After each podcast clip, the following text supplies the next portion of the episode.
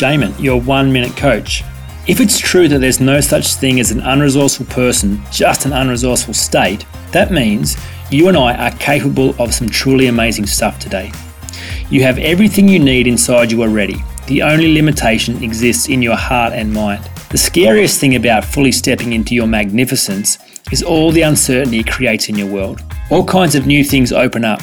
Some people respond well, others are totally threatened by your success. The key, therefore, to stepping into success sustainably is internal resourceful certainty.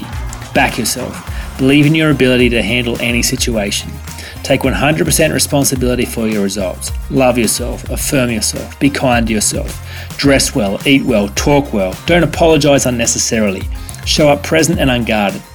Remember, state is king. If you can control your state, you can also control your results. For more information, go to oneminutecoach.com.au.